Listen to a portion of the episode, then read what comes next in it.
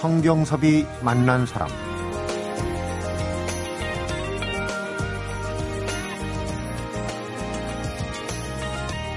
이제 막 새순이 돋아나는 오가피는 산속의 그늘진 곳을 좋아하고요. 오미자 나무는 따뜻한 산기슭을 좋아한다거든요. 그런가 하면 햇빛이 있어야 하는 곳, 양지 바른 곳, 어느 정도 그늘이 있어야 합니다. 야산에 피탈진 곳, 돌산 바위틈, 아니면 사는 실꽃을 이렇게 풀과 나무는 저 좋아하는 곳을 확실히 알고 뿌리를 내립니다. 자기와 맞지 않으면 다른 곳은 쳐다보지도 않는다고 그러는데 우리도 가끔 이런 단호함과 단순함이 그리워질 때가 있죠. 성경섭이 만난 사람 주말인 오늘은 임진모 음악평론가하고 오은영 영화 컬럼니스트와 함께 가수와 배우를 만나보는 시간 가져봅니다.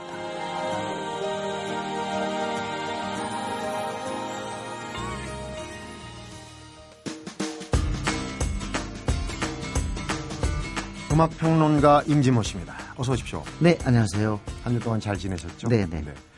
가수를 만나보는 시간. 오늘은 아주 특별한 분들이에요. 네, 네. 뭐랄까요.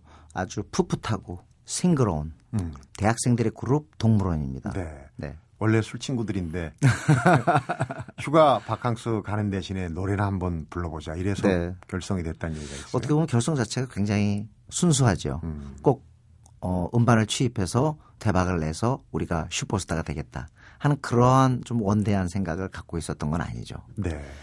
아마 80년대는 이렇게 좀 소박하고 순수한 생각을 했어도 통할 정도로 음반 시장이 굉장히 풍요로웠거든요. 네. 그렇기 때문에 아마 지금 같은 경우에는 이러한 가수가 나오기는 굉장히 어려운 환경이 아닌가 네. 싶어요. 그런데 왜 동물원인지 네.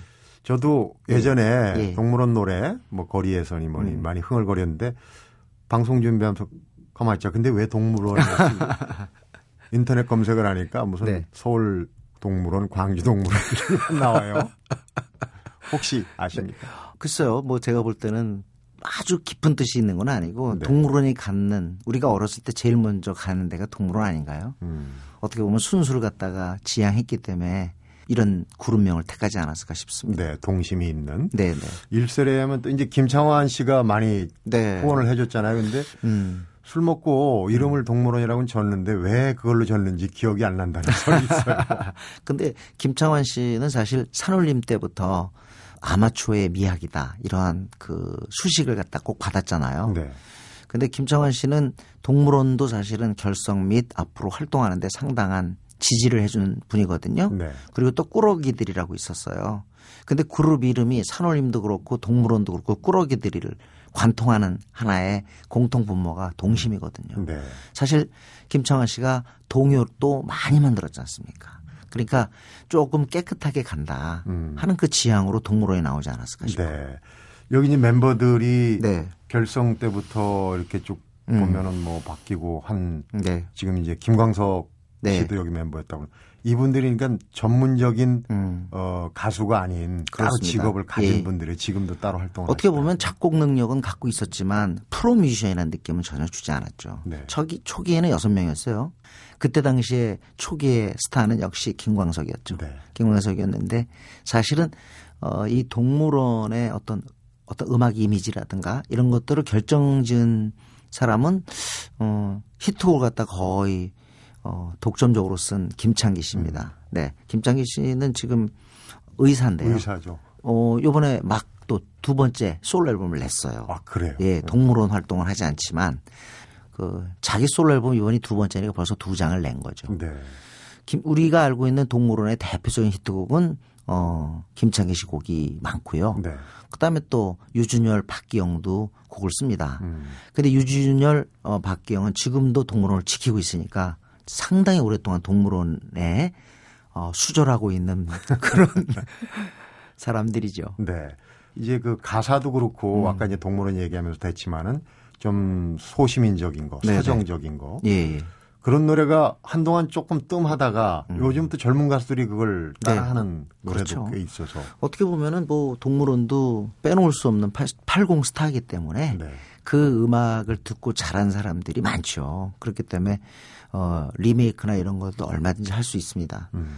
그 결국 돌아, 돌이켜 보면 저는 그런 생각이 들어요. 대중음악이라는 것은 기본적으로 몇 가지 조건이 결합이 돼야 되는데 그 중에 하나가 일단은 전달자, 네. 방송이죠.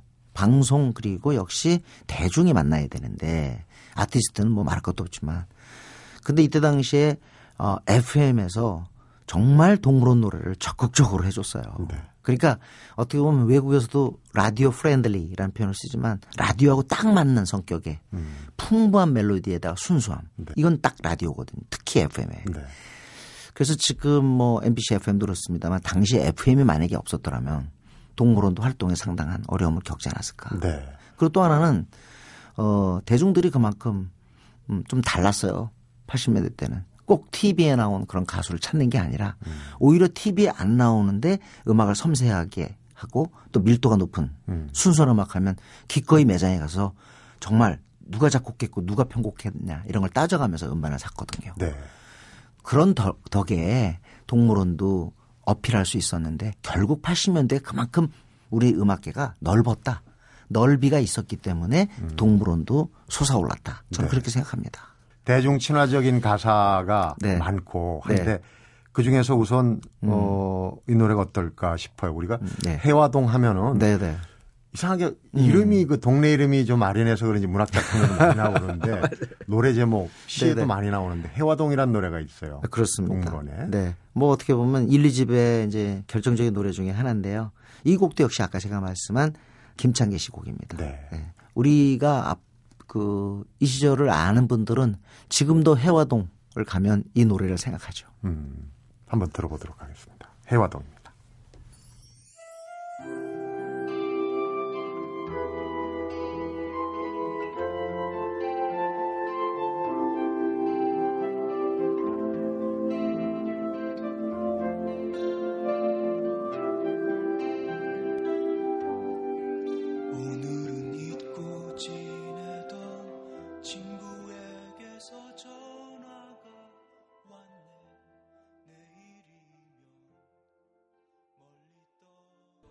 노래 시작 전에 제가 이제 대중 친화적이다 네, 문자를 썼는데 가사가 멜로디도 참 어. 좀 애잔한 그 그렇습니다. 수정적인 그런 게 있지만 가사를 들어보면은 그래요. 네. 좋아할 만한 가사예요. 그러니까 지금 특히 이 후- 후렴구 있잖아요. 네. 라라라. 또 이제 그런 후렴, 후렴구였던 매력 같은 게 이제 시청 앞 지하철역에서 에서 이제 음. 정점에 달하는데요. 요런 후렴구도 우리 김창기 씨가 굉장히 잘 쓰는 것 같고 네. 무엇보다 가사를 갖다 씀에 있어서 관념적인 언어를 쓰는 게 아니라 사실적인 언어를 쓴다는 거. 네. 다시 말하면 우리들이 지- 실제로 경험한 또 경험했을 그런 어떤 그 가사들이 아주 직접적이고 어떻게 보면 리얼한 그런 가사들을 갖다 주로 써요. 아까 혜화동에서도 뭐 친구한테 전화가 왔다라든가 네. 그리고 뭐 시, 시청 앞 지하철역에서 해서 누군가 발을 밟았는데 음. 어, 두 아이의 엄마라며 엷은 미소를 짓더라. 옛날 여자친구를 만난 겁니다. 네. 어떻게 보면 20대 학창 시절을 보내고 이제는 20대가 아닌 사람들이 동물원 가사를 들어버리면 네. 애잔하게 되죠. 그리고 깊이 공감하게 됩니다. 내가 진짜 진짜로 겪었을 것 같은 그런 일. 그러니까 그런 사실적인 언어들을 써줬기 때문에 동물원의 음악이 단숨에 네. 이렇게 어떤 정말로 많은 학생들과 청년층을 사로잡을 수 있었던 네. 거죠. 이런 건 이제 어떻게 보면은 자꾸 들어도 네. 질리지가 않아요. 네, 그러니까 네. 여러 번 트- 틀고 또 틀어도 네. 왜냐하면 그 중독성 있거나 막 내지르거나 한 거는 한두 번은 음. 어, 혹할지 몰라도 여러 네. 번 들으면 또 질리거든요. 근데 시청 앞 지하철역은 시청역에서 녹음하고 그 지하철 안내 멘트 들어오고 그런 실험 정신도 좀. 아, 맞아요. 그러니까 그게 리- 리얼한 거죠. 네. 정말로 그 전철역에 지하철역에 가 있는 것 같은 느낌. 음. 그런데 무엇보다도 가사를 들으면 와 정말 절묘하다. 어떻게 내 얘기 같네. 사실은 대중음악 가사의 성공에 저는 가장 중요한 포인트는요. 내 얘기네. 네. 우리 DJ도 그렇잖아요. 무슨 얘기 사실은 공적으로 하는 건데 듣는 사람 전부 나를 위해서 말을 해주는 것 같은 느낌. 그런 느낌을 주면은 사실 성공한다고 보거든요. 네. 대중음악 가사가 그렇잖아요. 트로트 가사도 그렇고 이렇게 쭉 듣는데 아 이게 진짜 내 얘기다. 어? 그런 생각 들 때가 많을 겁니다. 동물원 가사가 그랬어요. 음. 네. 어떻게 보면 이제 느림의 미학이라고 누가 표현을 하던데 네, 어, 동물원 노래를 들으면 내가 너무 조급하게 너무 빨리 맞아요. 빨리 빨리 하면서 살고 있지 않나 하는 그런 네네. 이제 반성도 좀 맞아요. 해보게 되는 거죠. 그렇기 때문에 어, 요즘 들어서 다시 동물원의 음악이 조금은 다시 살아나는 것 같은 그런 올해가 느낌. 25주년 그렇습니다. 네, 저는 그걸 대표적으로 말해주는 곡이 6집이죠. 어, 약간 그 5집은 부진했었는데 6집에서 널 사랑하겠어가 나와요. 네. 근데 이때 95년이 어느 정도였냐면 완전 우리나라 음악이 그야말로 댄스 음악 판이 됐을 때예요. 음. 근데 댄스 음악 판이라는 건 저는 그렇게 좀 거칠긴 하지만 이렇게 분류하는 게 역시 TV는 댄스고 라디오는 발라드다. 네. 예. 근데 워낙 그때 당시에 댄스가 강했기 때문에 이런 노래를 원했어요. 그래서 뭐 동물원이 TV에 뭐 자주 나오는 것도 아니고 뭐 게스트 활동도 뭐 많이 할 수 있는 상황도 아니고 네. 정말 노래 하나만 가지고 승부를 건 건데 라디오 쪽에서 뭐 널 사랑했어 이걸 정말 어마어마하게 틀었어요. 네. 그래서 이 노래는 지금도 빼놓을 수 없는 음. 그 동물원의 대표곡이 됐죠. 그렇군요. 역시 김창기 곡입니다. 네. 25주년 올 봄에 보니까 그 서울 동물원에서 네. 그 공연도 하고 네, 그러니까 네. 그 이분들이 뭐 의사고 또 교수고 여러 가지 그 다른 일을 하는 음. 가수들이지만 또 만나서 예. 이렇게 공연도 하고 대중들한테 새로운 모습 보여주는 게참 네. 참신한 것 같아요. 그렇습니다. 그리고 사실은 그 참 뭐 이렇게 어, 우리가 생각하는 어떤 선입견 같은 걸 깨는 게요. 처음에 저는 그 솔직히 저도 그런 생각을 했어요. 동물원 1, 2집 때까지는 어 김광석 씨가 활동을 했단 말이죠. 네. 사실 동물원의 대표곡인 거리에서나 흐린 가을 하늘에 편지를 써. 이건 김광석 목소리거든요. 근데 이제 김광석은 그거 동물원 활동의 프리미엄을 갖고 이제 솔로로 나가요. 기다려줘로 나가는데 어떻게 보면 김광석도 초기에 그래도 무난하게 어 입지를 갖다 구축한 것도 동물원 그런 한테 배경이 사실은 예 동물원으로부터 도움 받았다고도 볼 수 있죠. 근데 기본적으로 금방 깨질 것 같은 느낌. 음. 그런데 어떻게 이 팀이 25주년이 됐냐 말이죠. 아슬아슬하게 네. 저 그래서 이. 팀을 갖다 지켜온 유준열, 박기영 그리고 또저 배영길 씨죠. 음. 지금 3, 인조 활동하는데 대단하다고 좀 평가하고 싶습니다. 그렇고요. 자, 동물원 소개 가수를 말하다 오늘 마무리하면서 좀 아까 얘기했었죠. 널 사랑하겠어. 네. 오랜만에 한번 들어오면서 네. 마무리하도록 이때 하겠습니다. 당시에 댄스 음악 막 유행할 때 이 곡은 하나의 좀 청량제. 청량제에다 위안이었어요. 네. 오늘 네. 가수를 말하다 잘 들었습니다. 임지모 씨. 네, 고맙습니다.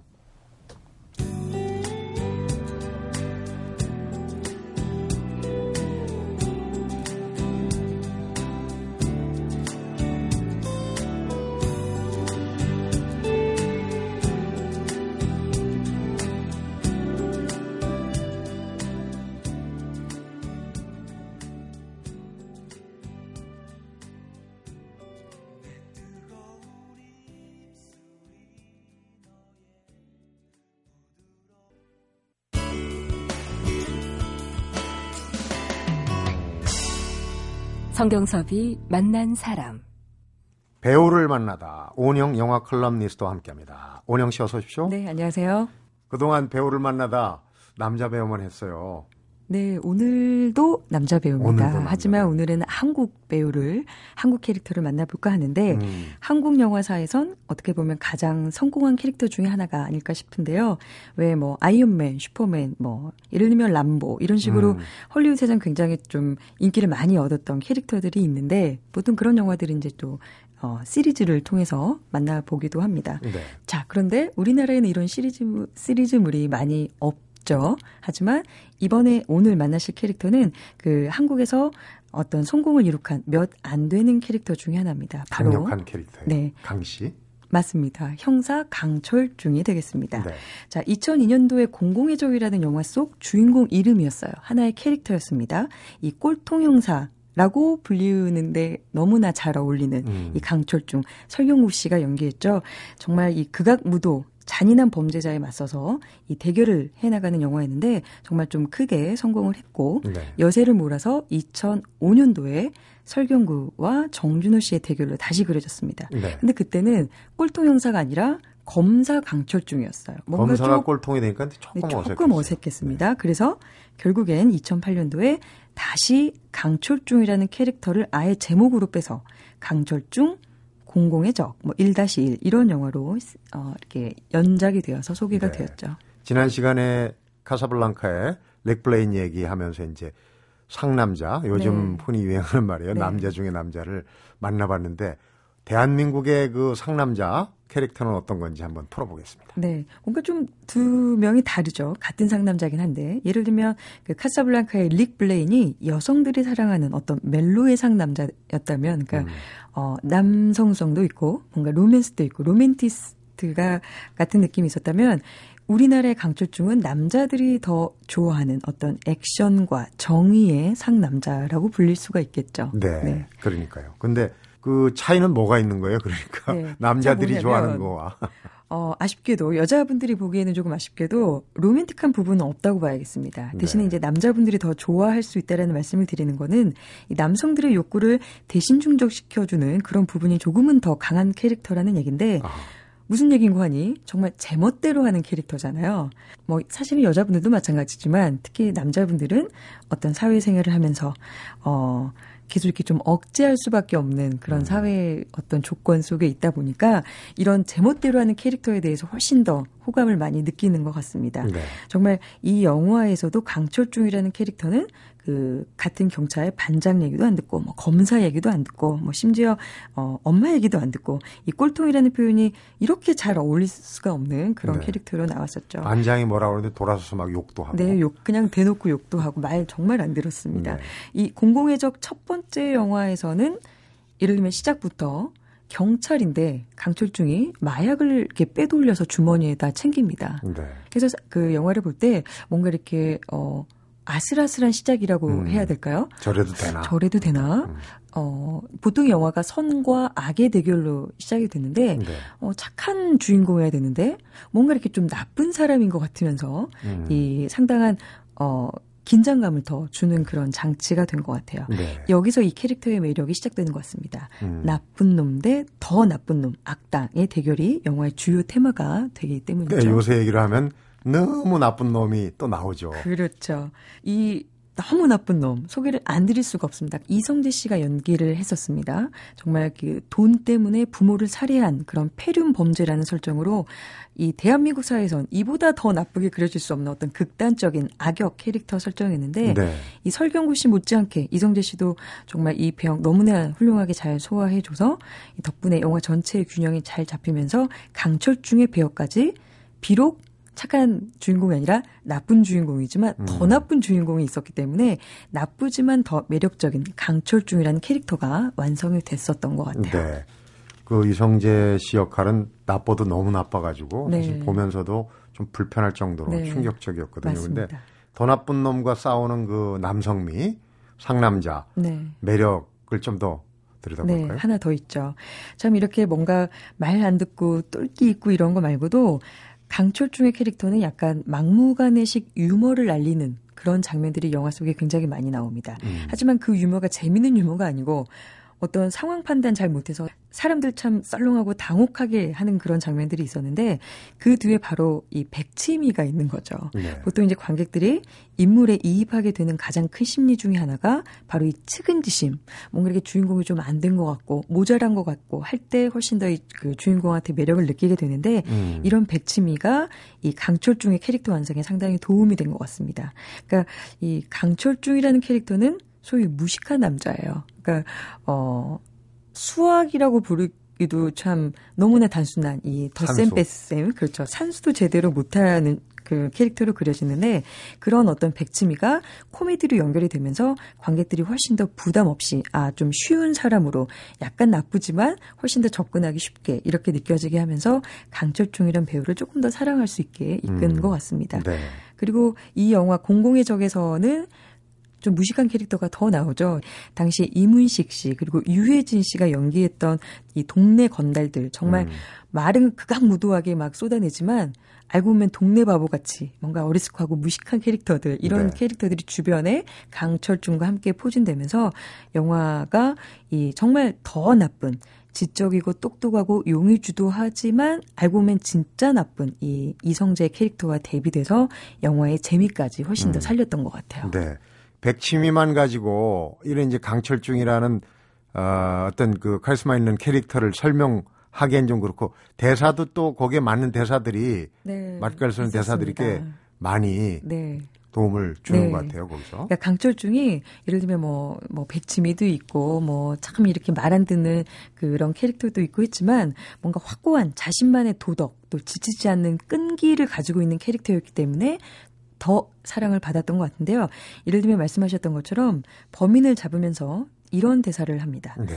옛날에 우리 동네 똥쟁이 영수라는 놈이 있었어. 그런 영수한테 물어봐도 알아. 기계 공고 다닐 때 꼴찌에서 두 번째 하던 나도 알아. 사람이 사람을 절대로 이유 없이 재미로 죽여서는 안 돼. 이러면서 굉장히 이렇게 분노하면서 음, 사실은 절규에 가까운. 그 절규에 가까운 대사를 내뱉게 되는데 이런 어떤 끈기, 뭔가 범인을 잡고자 하는 확고한 어떤 자신만의 그 의지 이런 것들이 그런 어떤 우직한 바보 같은 우직함이 참 비록 부족해 보이지만 어떤 새로운 영웅의 캐릭터를 만든 것 같아요. 음.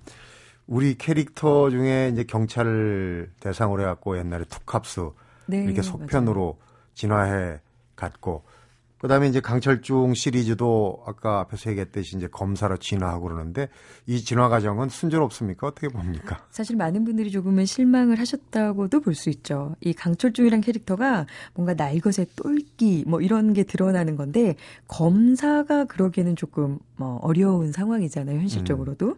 그래서 세 번째 영화, 어, 세 번째 영화에서는 다시 형사로 돌아갑니다. 하지만 이 2002년도에 1편의 강철중과는 또 조금 다른데 아버지 강철중으로 그려지고 있어요. 네.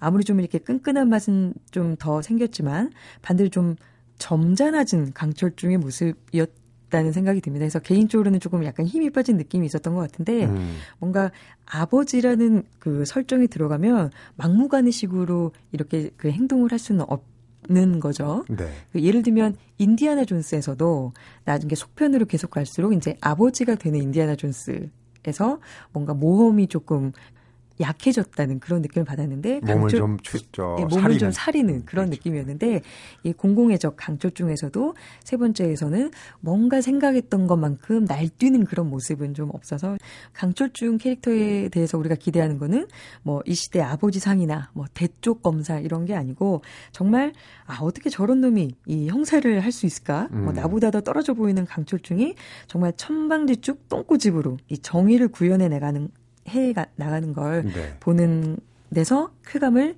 어, 기대하는 것 같아요. 관, 네. 관객들은. 음.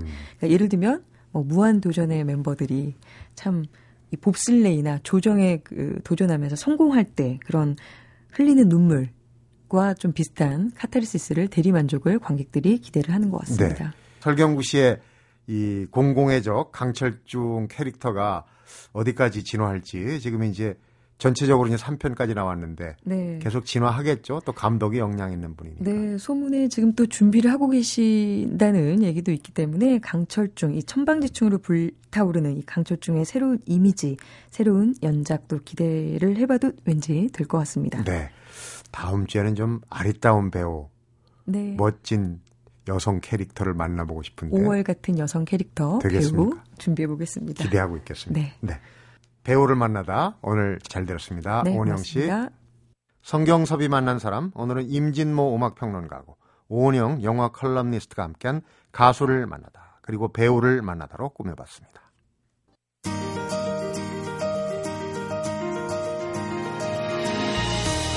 내 속을 시원하게 해주는 사람 또 통쾌하게 해주는 사람에는 내가 하고 싶은 말을 대신 해주는 사람이 있어요. 그런데 또 내가 듣고 싶은 말을 해주는 사람도 그런 사람 중 하나가 아닐까 생각을 하는데 어느 헤드헌터 회사에서 조사했더니 직장인들이 가장 듣고 싶어 하는 말이 잘했다 이런 말이라고 하네요. 주말인데 가족끼리, 친구끼리, 또 연인끼리 당신이 최고야 이 한마디로 서로의 마음을 시원하게 터보시기 바랍니다. 성경섭이 만난 사람 오늘은 여기서 인사드립니다.